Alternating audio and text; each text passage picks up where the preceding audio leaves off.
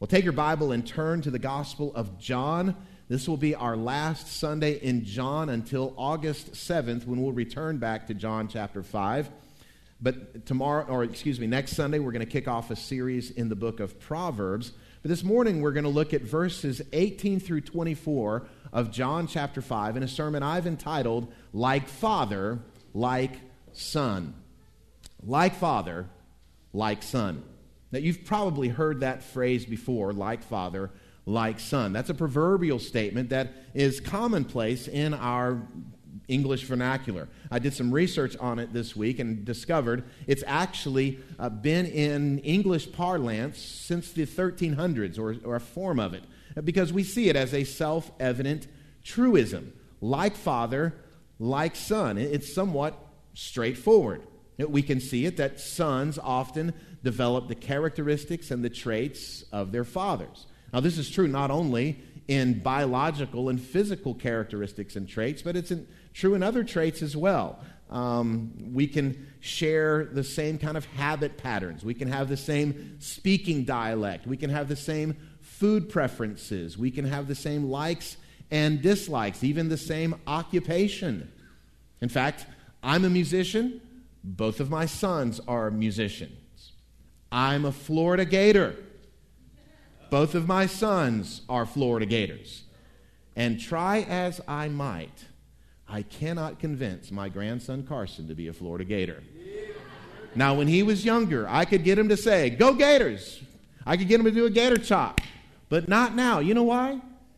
His father has thoroughly brainwashed him to be a Kentucky Wildcat. Why? Like father, like son. Now, one of the ways we've seen this in previous generations is particularly in the occupation or the vocation that men would embark on. They would often take over the business, they would follow in the family occupation, the family line of their dads. And I'm personally very familiar with this. Most of you know I grew up on a farm. My dad has three sons, and of the three sons, all three of us, right out of high school, determined we were going to take up the family business. We were going to be farmers just like that. And so I graduated high school in 1987, a long time ago. And when I got out of high school, though I did go to college in the evenings and on the weekends, I fully determined I was going to be a full time farmer just like my dad before me. Until eight years later, the Lord called me out of farming and into vocational Christian ministry in 1995. Similar thing with my older brother Tony. He graduated high school in 1981. Right out of high school, he determined I'm going to be a farmer. And so he went to work on the family farm. For him, it only took two years. God got a hold of his heart and called him into vocational ministry as well. And there's, then there's my oldest brother Carl. He graduated high school in 1978. Man, he is old. Old, 62 years old. He, just like the two of us, right out of high school, pursued farming. But here's the difference he's still farming the same farm we grew up on. 44 years later, and get this, his son, 27 years old, is working on that same farm with him every day as well. Like father, like son. It's knit into the fabric of our lives. Children long for relationship with their fathers, they long to connect with their fathers. And here's the thing Jesus was no different except for the fact that his father is God. His father is the creator of the universe. And because he claimed his father was God, he too was claiming he was God. And we saw that claim somewhat enigmatically last week at the end of our last passage. Uh, the whole explanation from Jesus that we're going to study today on the relationship between himself and the Father is really a response to what happened in the passage we studied last week. Namely, that on the Sabbath day, Jesus healed a man who had been lame for 38 years. But not only did he heal him on the Sabbath day, but on the Sabbath day, he told the man, Get up, take your bed, and walk. Now, it had been one thing to get up and it had been another thing to walk, but Jesus specifically told him on the Sabbath day, take your bed, take your bedroll, your, your mat, your sleeping bag. You see, because according to the man made traditions of first century Judaism, to carry a sleeping bag constitutes work. But Jesus was all about poking the man made traditions of the Jewish leadership.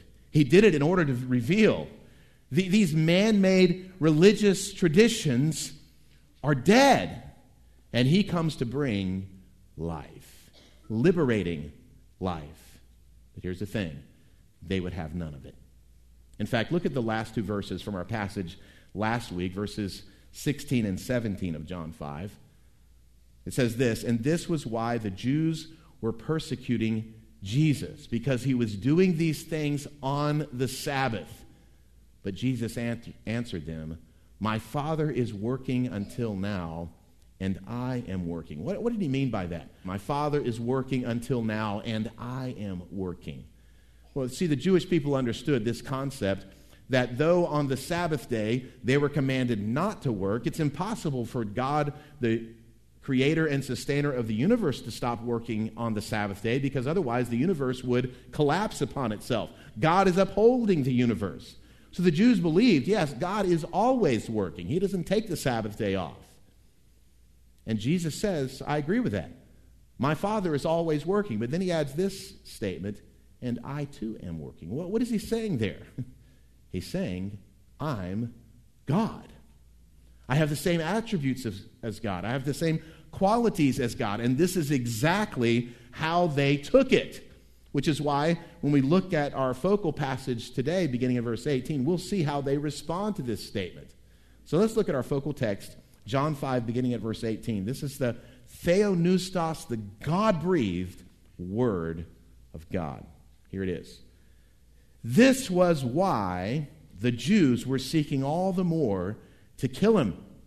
Because not only was he breaking the Sabbath, but he was even calling God his own Father making himself equal with God.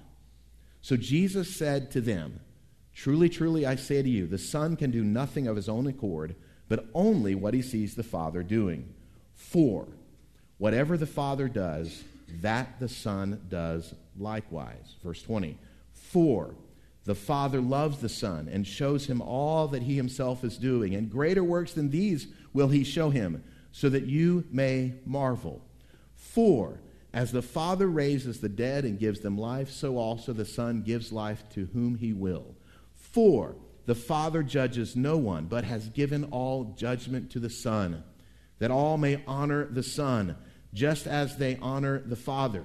Whoever does not honor the Son does not honor the Father who sent him. Truly, truly, I say to you, whoever hears my word and believes him who sent me has eternal life he does not come into judgment, but is passed from death to life. Again, this passage is probably the clearest, clearest and most succinct description, especially from the words of Jesus, about the inner workings within the Trinity, and namely the inner working between God the Father and God the Son. He gives a very clear and unmistakable explanation what it means for him to be the one and only the unique, the only begotten Son of God. Now, many scholars have concluded upon studying this passage that what we find here is actually Jesus giving an address to an assembly of Jewish leaders, perhaps even the Sanhedrin themselves. Reason being is because of the formal structure of the passage. In fact, notice what Bible scholar J.C. Ryle says. He put it like this Nowhere else in the Gospels do we find our Lord making such a formal, formal, systematic, orderly, regular statement of his own unity with the Father, his divine commission and authority, and the proofs of his messiahship as we find in this discourse. To me, it seems one of the deepest things in the Bible. And as such, we get insight into the relationship between God the Father and God the Son. That is absolutely astonishing. Now, at the end of verse 18, uh, the, the accusation brought against Jesus is described. He referred to God as his Father, and so they concluded Jesus is making himself to be equal with God, and their accusation was absolutely correct. Jesus was making himself to be equal with God. Now, this would have been the height of blasphemy for the Jewish people to claim equality with God. You see, because the watchword of Judaism, the watchword of the Jewish faith, was Deuteronomy chapter 6, verse 4, known as the Shema. You're familiar with it. Hear, O Israel, the Lord, that's Yahweh, our God, Yahweh is one. There's one God.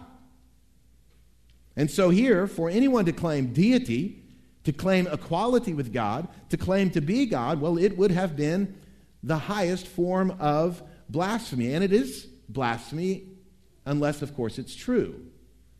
Now, here's why their consideration of Jesus' address in John 5 is so important and so vital to our faith. Look at this slide.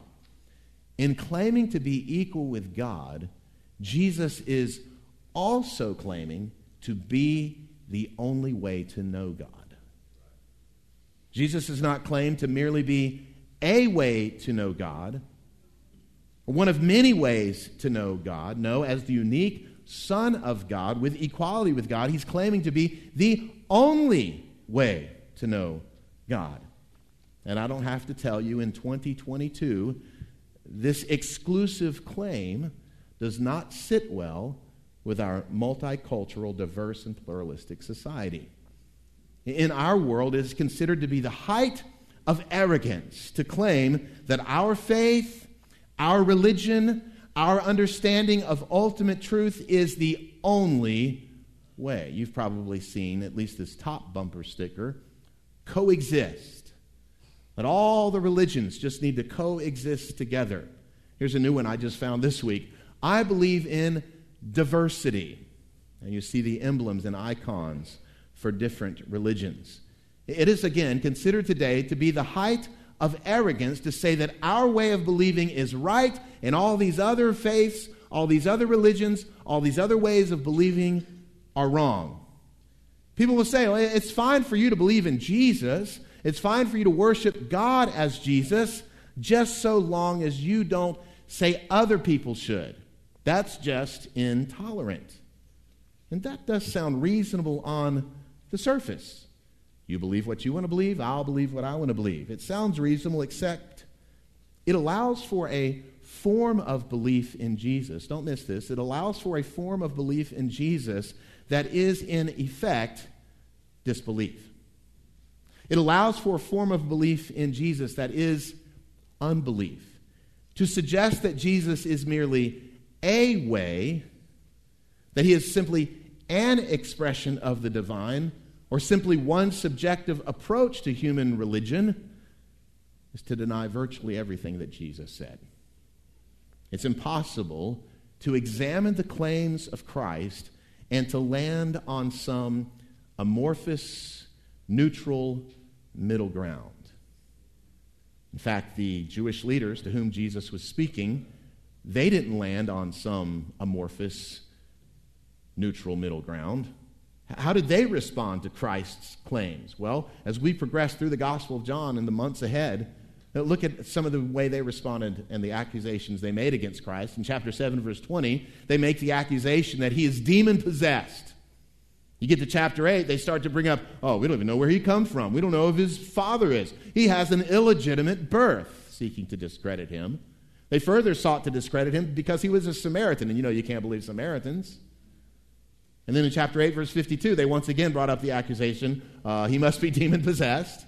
Chapter 10, verse 20, they went back to that old worn out excuse he must be demon possessed. And finally, they concluded he's insane. He's a lunatic. He needs to be locked up. It's, it's impossible to examine the claims of Christ and land on a neutral middle ground. They certainly didn't. Now, of course, people will attempt to do so. There are so called Christian churches which have completely abandoned the exclusive claims of Jesus. So instead of being gospel preaching churches, they are churches that have essentially become religious social clubs. They use their platforms, they use their pulpits to try to teach those in their churches how to simply be responsible global citizens make sure you recycle your recyclables. Make sure you're caring for the environment. Be sure that you, you are nice and kind to others, that you help the poor, and that you assist the homeless. And make no mistake, I'm for all those things. We recycle all of our recyclables. But this is not the message of Christ's church. The message of Christ's church is that men and women are destined for hell because they've broken the law of God. And only through faith in Jesus can you be redeemed from that lost condition. We are, as a people, on a collision course with judgment. And Jesus came to deliver us from that hopeless future. This is why we say there is an exclusivity to Christ's claims. There's an exclusivity in John's gospel, and it comes right from the lips of Jesus himself. Now, I mentioned a moment ago that there is a formal structure to this discourse we just read from Jesus that many have concluded he was giving a legal defense to a religious hearing, perhaps even the Sanhedrin. We see that because of the unique structure of his address. And in fact, you can see four points of his address all identified with the word for, F O R. And I tried to emphasize those when I read the passage. I don't know if you noticed that or not. Look in your text or in your Bible study outline and look at verse 19, the end of verse 19. For whatever the Father does, that the Son does likewise. The next one is in verse 20. For the Father loves the Son and shows him all that he himself is doing. Next one, verse 21. For the Father raises the dead and gives them life, so also the Son gives life to whom he will. And finally, verse 22. For the Father judges no one, but has given all judgment to the Son. Jesus presents four distinct fours, F O R. Four lines of defense. This is why I can claim to be the Son of God, equality with God. Now, to better understand these four truths and these four lines of defense that Jesus is giving to these religious leaders, I've coupled them under two headings. Two headings. And so I want us to consider these statements within these two headings. Hopefully, we can better understand them. The first heading is this I want us to consider the personal connection of Father and Son. The personal connection of Father and Son. And this is what we see in the first two four statements of verses 19 and verse 20. We see that there is a connection, there's a relational connection between the Father and the Son. This is displaying for us how they relate to one another. And again, there may be no other passage in all the Bible that delves so deeply into the relational connection between Jesus the Son and God his Father. And in that connection, it's displayed in two of these statements. The first statement, we see this his dependence we see his dependence. Look again at verse 19. I'll read the whole verse. Truly, truly, I say to you, the Son can do nothing of his own accord, but only what he sees the Father doing. Here's the for statement. For whatever the Father does, that the Son does likewise. Jesus wants it to be clear I do not work independently from the Father. There is a dependence the Son has upon the Father. The Son can do nothing of his own accord. In light of that fact that Jesus is making this address to the Sanhedrin, one of the things that he's communicating by this line of defense is that I'm not claiming to be a rival with God. Just because I claim equality with God doesn't mean that I'm a, a, rival with God. No, we are equal and we do the same thing. We have the same will, we have the same desire and design. He, they could have concluded he was claiming to be another God other than the one true God.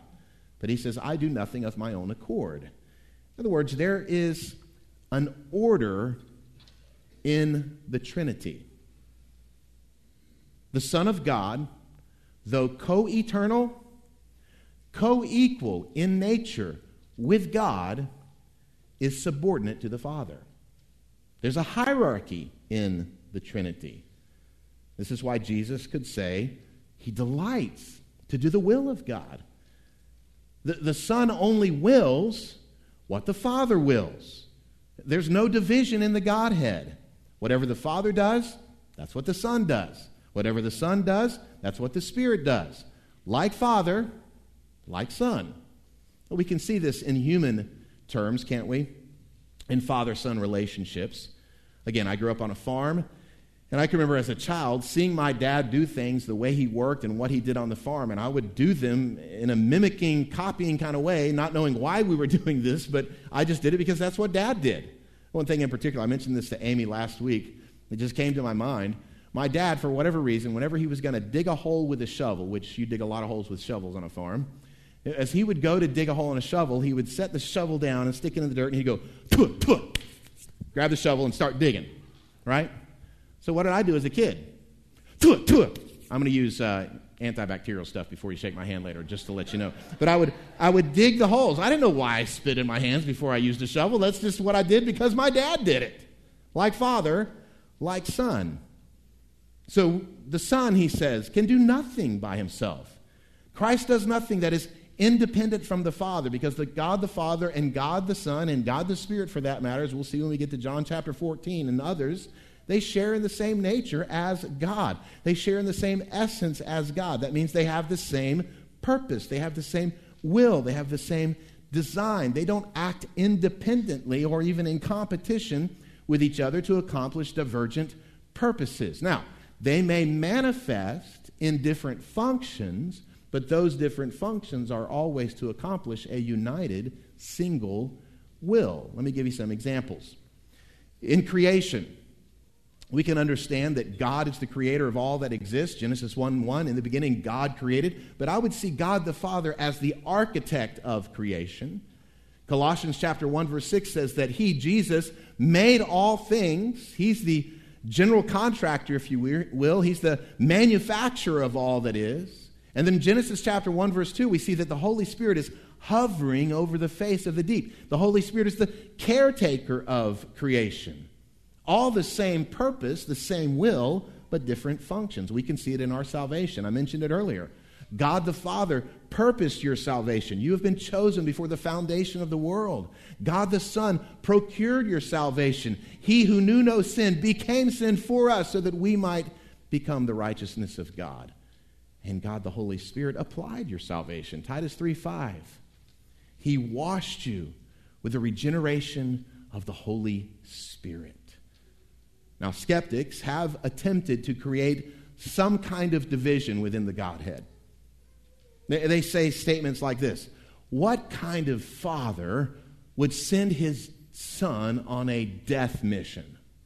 What kind of father would be so sadistic to send his one and only son to die for other people. But, friends, there is no division in the Godhead. Jesus was just as willing, it was his will to die for you, as God was willing to send him to die for you. There's no division. It was Jesus' will to die for sinners. And the point Jesus is making is that there is nothing that he does that is independent from the Father. Whatever the Father does, the Son does likewise. There is a dependence in the Godhead. Next, notice this second thing his devotion. His devotion.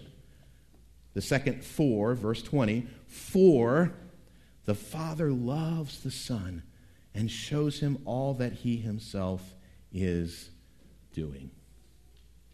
In modern Christian culture in the United States, we have a tendency to focus primarily on God's love for us, on Jesus' love for us. We talk about how much He loves us. We sing about how much He loves us. And all those things are true. God does love you. Jesus loves you. Paul talked about God's love for you. Peter talked about God's love for you. The apostle John talked about God's love for you. Jesus himself said in John 3:16, "For God so loved the world." But did you know that God's love for you was not the highest motivation in sending his son for you. Did you know that? Did you know that Jesus' love for you was not the highest motivation in him coming to save you? So, why? What was the primary reason for Jesus dying for you if it wasn't his love for you? Here's why Jesus died for you because he loves the Father. Here's why God sent his Son for you because he loves the Son. That is the highest motivation and the primary reason behind all that he does. And this theological reality of the divine devotion being the highest priority of the Godhead, it's often not considered in our modern churches and evangelical culture. as such, I've seen in my lifetime, the last 30 years in ministry, an increase in what I would call a man centered gospel, as opposed to a God centered gospel. This man centered gospel, that man is the highest point of the gospel, is given expression in some of the modern songs and worship pieces that are recorded and produced today. So much so that I have personally rewritten the lyrics before we sing them. One that we used to sing was a Michael W. Smith song called Above All. Here's the original lyric of the chorus it said, Crucified, laid behind the stone, you lived to die, rejected and alone. Like a rose trampled on the ground, you took the fall and thought of me above all. You see how that could be man centered? Now, it is true, when he was on the cross, you were on his mind, but you were not the highest thought on his mind. Obedience to the Father, the will of the Father, love for the Father above all. And so here's how I rewrote the end of that song You took the fall and thought of me, you are above all. Another song is one that we sing, and I absolutely love it. It's called What a Beautiful Name. And the second verse seemed a bit too man centered to me, and so we changed, I changed the lyric. The original lyric says this You didn't want heaven without us, so Jesus, you brought heaven down. My sin was great, your love was greater. What could separate us now? And so that first line seemed to indicate that somehow heaven is deficient without you and I. That God has a man sized hole that only you can fill. Friend, God is not deficient in any way. He did not create humanity because he was lonely. He created humanity so that he might display all the manifest glories of his grace. So here's the lyric we sing when we sing the song. It's one I wrote Son of God from the beginning, you took on flesh when you came down. My sin was great, your love was greater. What could separate us now? Now, you may be thinking, Troy, that is theological hair splitting. Is it really that big of a deal? For one, it may not be legal that I change those lyrics, but uh, don't tell anybody, okay? if the security of your salvation, listen, if the assurance of your salvation rests in your understanding of God's love for you, in Jesus' love for you, then what happens to that assurance when you do something that is unlovely? What happens to that assurance when you do something that is unlovable? you begin to falter. Because you can think, how could Jesus love somebody like me? But I don't read this next paragraph that I wrote, but I want to read it word for word because I don't want you to miss the truth of this tr- reality.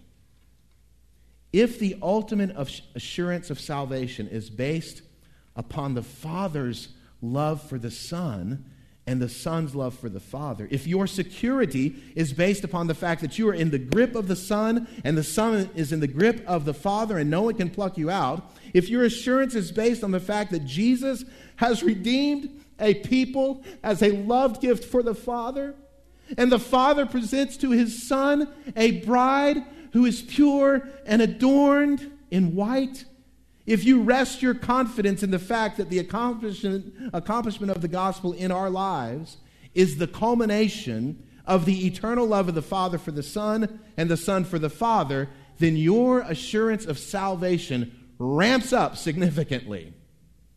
Your security as a believer is forever and always tied to the love between the Father and the Son. And we know that is a love that can never be broken. This is why it's important for us to recognize Jesus has done all that he has done. Yes, because he loves you, but primarily because he loves the Father.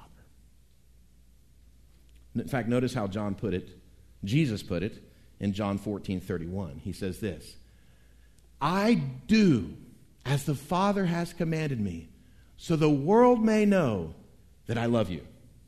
No. So the world may know that I love the Father.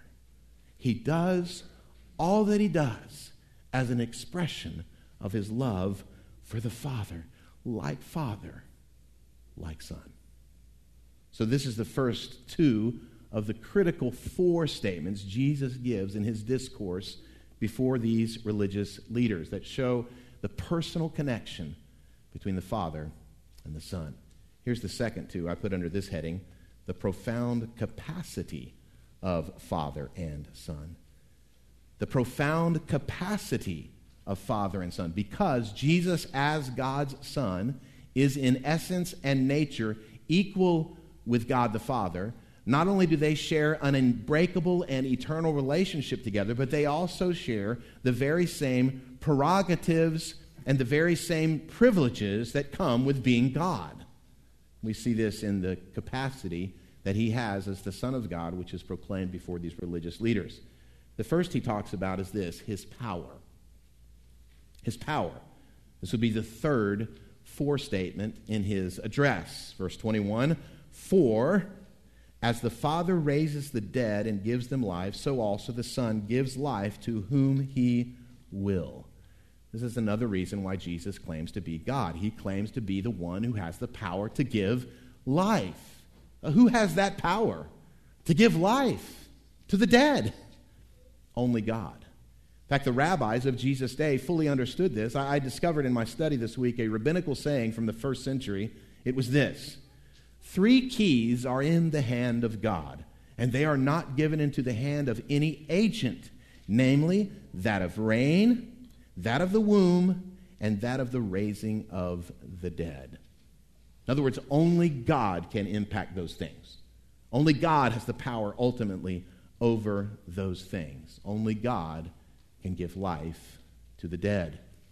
In the Old Testament, there was an account in the book of Second Kings where the king of Syria had a servant by the name of Naaman. He's a big dipper, Naaman, if you know the story. Naaman had leprosy.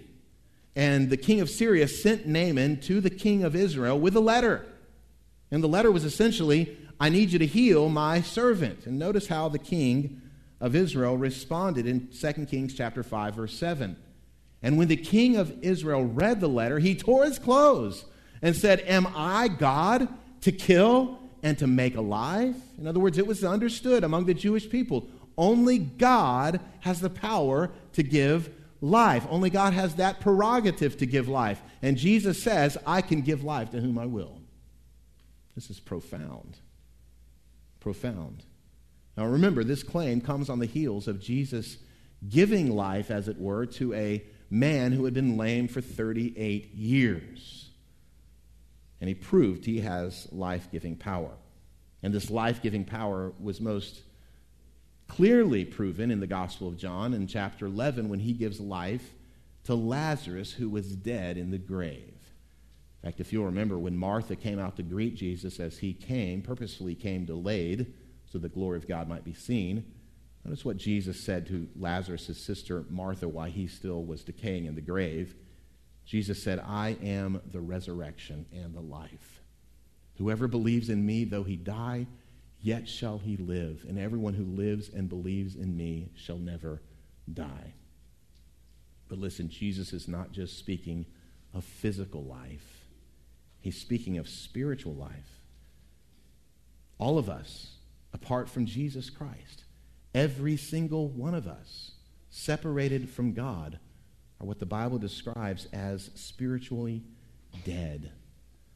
But for all who trust in him and his work of redemption, his vicarious death on the cross, his burial and his resurrection to new life and ascension to glory, all who trust in him and his work are given eternal life. Life. Jesus says that's the divine prerogative, and I have that prerogative. Many of you can remember that moment when Jesus did that for you. Do you remember? When you went from death to life? Do you remember the moment you were regenerated. Only Jesus can do that. So we see his profound capacity in the fact that he has the power to give life. But finally, I want us to see it in his prudence. His prudence. That is his capacity to make discretionary decisions. His prudence is his ability to be just in all of his decisions, to be impartial in his judgments. Notice again verse 22 For the Father judges no one, but has given all judgment to the Son. Jesus Christ, the Son of God, has been appointed by God the Father judge of the universe. Make no mistake about it, friend. When you stand before God on Judgment Day, and everyone in this room and everybody watching our live stream, you will stand before God on Judgment Day to give an account. And when you stand before God, you'll be standing before Jesus. And you will see the scars in his hands and his feet. You will notice the marks from where the thorns impaled his skull. Jesus is judge. Like this is what the Apostles' Creed pronounced centuries ago. He comes to judge the living and the dead.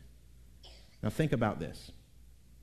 If all this is true, if it's really true that God has given all judgment to the Son, then any notions of religious pluralism are absolutely false. There is not multiple ways to God. There is only one way to God. If someone says, you, Christians, you can believe whatever you believe, go ahead and worship Jesus as God, just don't insist that other people worship Jesus as God. Friend, there is no other way. And the problem with that, with that notion is that you can say people can believe whatever they wanted to believe about Jesus, but if you don't believe about Jesus what he says about himself, then you are destined for a devil's hell. Why? Because all judgment is given to the Son. Now, some today malign Christians, particularly because of our biblical views, for instance, on sexuality, on the sanctity of marriage between one man and one woman. And they present what they think are intellectual gotcha statements for you Bible thumping fundamentalists. They'll say things like, You Christians should be more like the Jesus you claim to follow. You should be more loving like Jesus. You should be more accepting like Jesus. You should act more like Jesus. They say, Give me the Jesus of the Sermon on the Mount.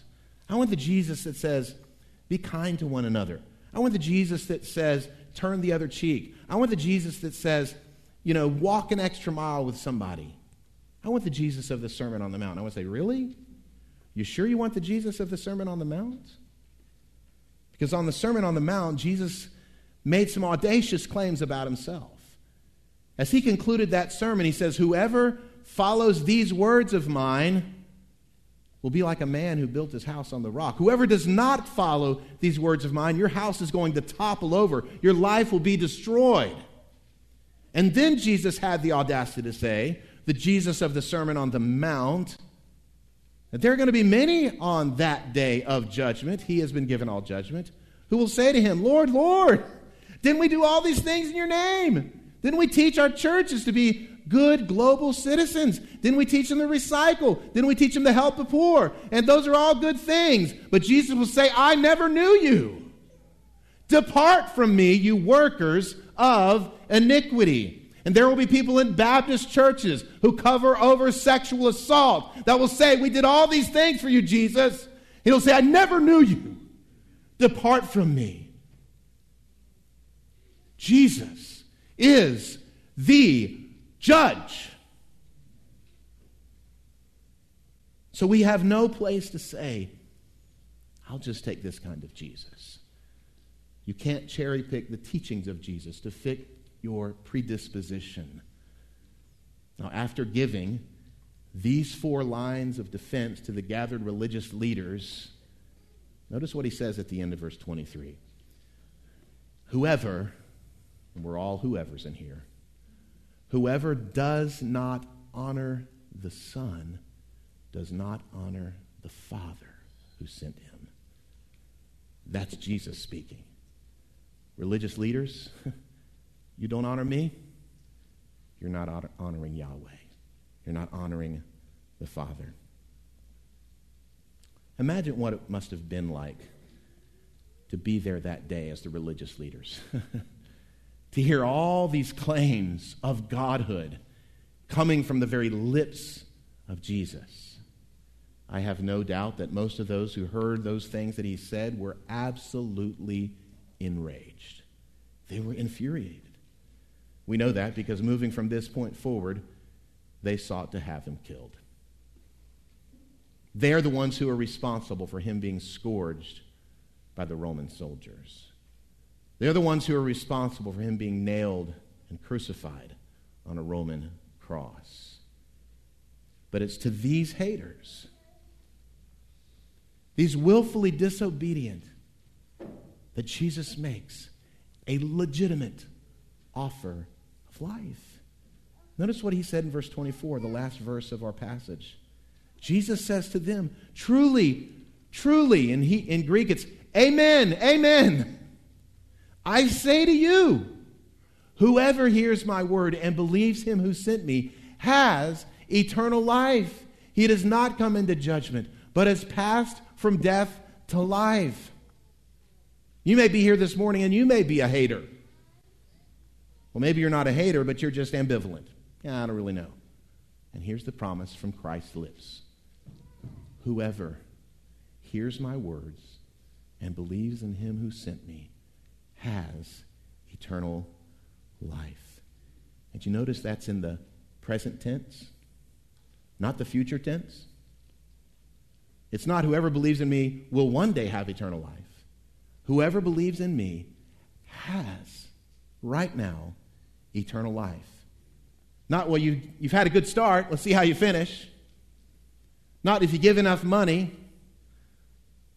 Has.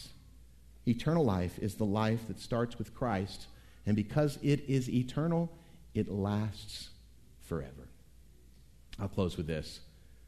Last week, I got a call from my son Trevor Dad, my car's making a funny noise. He always calls Dad, right? We've established this. so I go to where he's broken down here on Lilac Avenue. It's before school.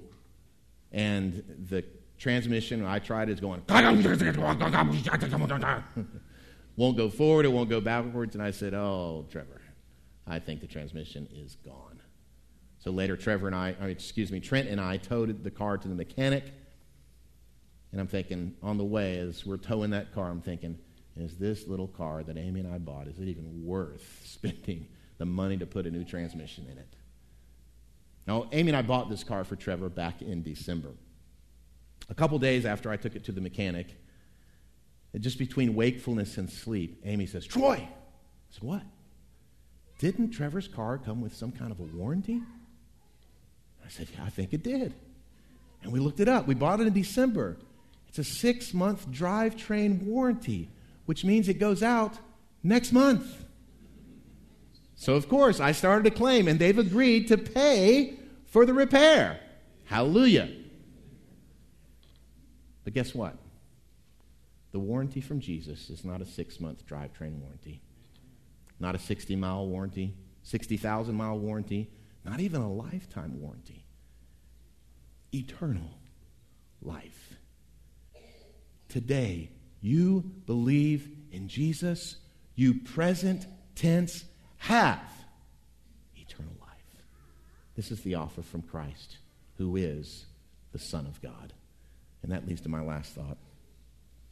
Those who trust in the eternal Son will be set free to enjoy the forever life for which we were created.